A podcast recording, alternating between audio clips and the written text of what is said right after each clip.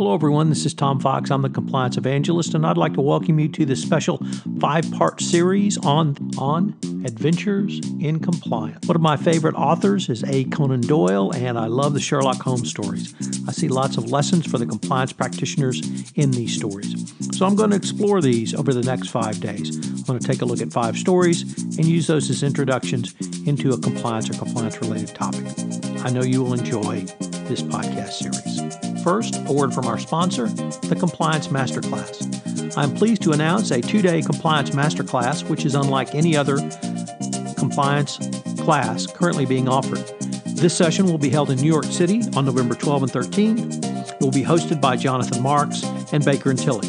The Compliance Masterclass is not a theoretical or analytical presentation of the FCPA. The focus of the Compliance Masterclass is on the operationalization of compliance for it is only in the doing of compliance that companies have a real chance for avoiding FCPA liability. The Compliance Masterclass provides a unique opportunity for any level of compliance practitioners, from the seasoned CCO to the compliance practitioner new to the profession. If you are looking for a training class to turbocharge your knowledge on the nuts and bolts of a best practice compliance program, this is the class for you to attend. For more information, check out my website, www fcpacompliancereport.com, or email me at tfox at tfoxlaw.com. Adventures in Compliance is, is a special presentation of the Compliance Podcast Network.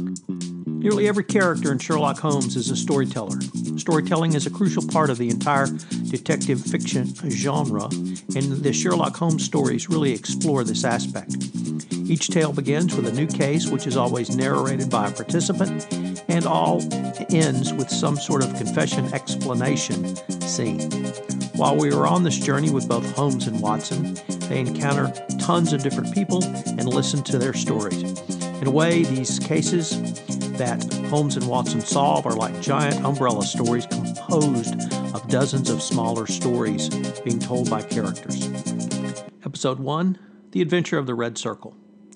In this story, Holmes solves the immediate mystery in front of him as told by the landlady of a boarding house. The first mystery is that a lodger has not been seen for over 10 days, always staying in his room and only communicating with oblique messages such as soap, match, daily gazette printed on a torn piece of paper. But Holmes divines a greater mystery as it turns out the lodger is not a man, but a woman whose life is under threat, and her male traveling companion can only communicate with her through references to newspaper columns. Holmes stated to Watson Education never ends, Watson. It is a series of lessons with the greatest for the last. This is an instructive case. There is neither money nor credit in it, and yet one would wish to tidy it up. When dusk comes, we shall find ourselves one stage advanced in our investigation.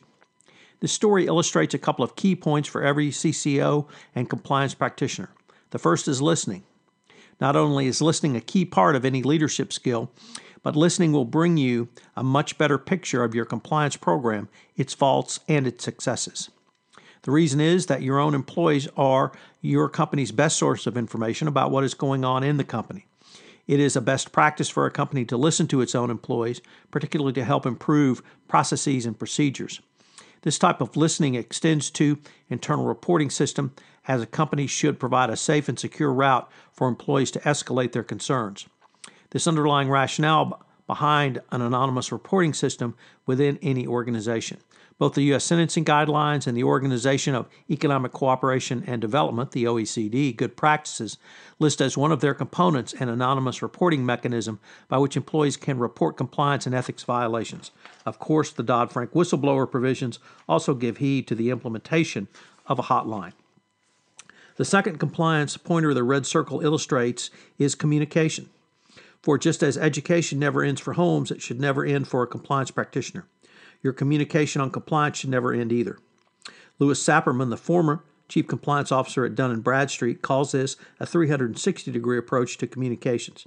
It is not simply that communication should no longer be viewed as vertical, it is that everything you do as a compliance professional, the way you act, the way people see you, is that you are always communicating. It's not simply communicating to one another as often as you may well be communicating to a group across siloed boundaries, to constituencies with whom you have not even planned to initially communicate.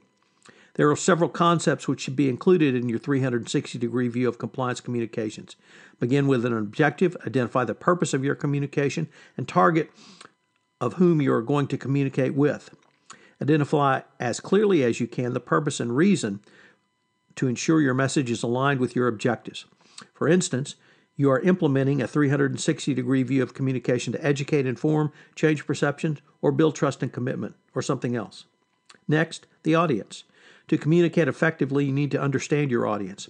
In any corporation, there are multiple audiences who are the key stakeholders in the 360 degree process.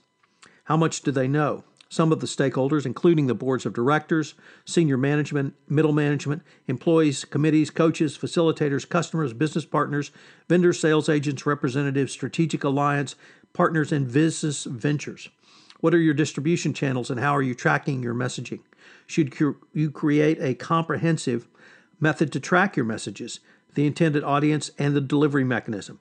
Another key ingredient of the 360 degree approach is feedback.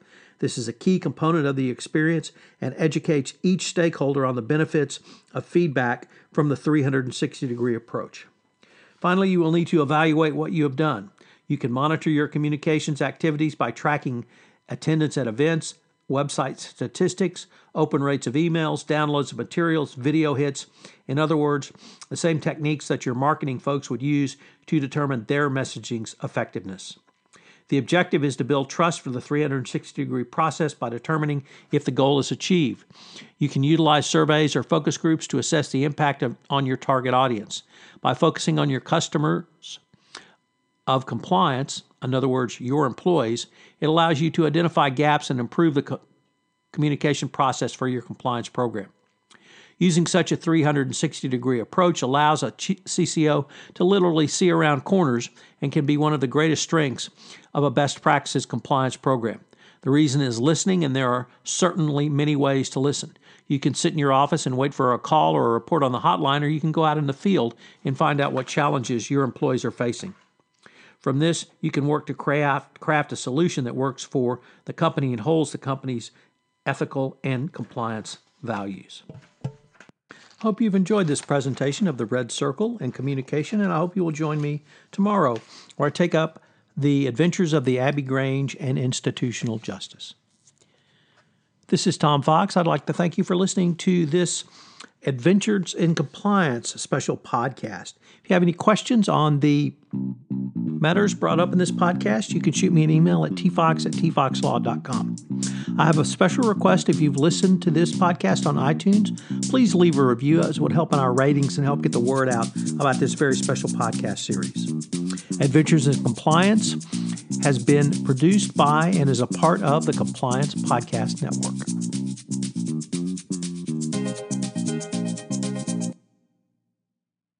This podcast is a part of the C Suite Radio Network. For more top business podcasts, visit c-suiteradio.com.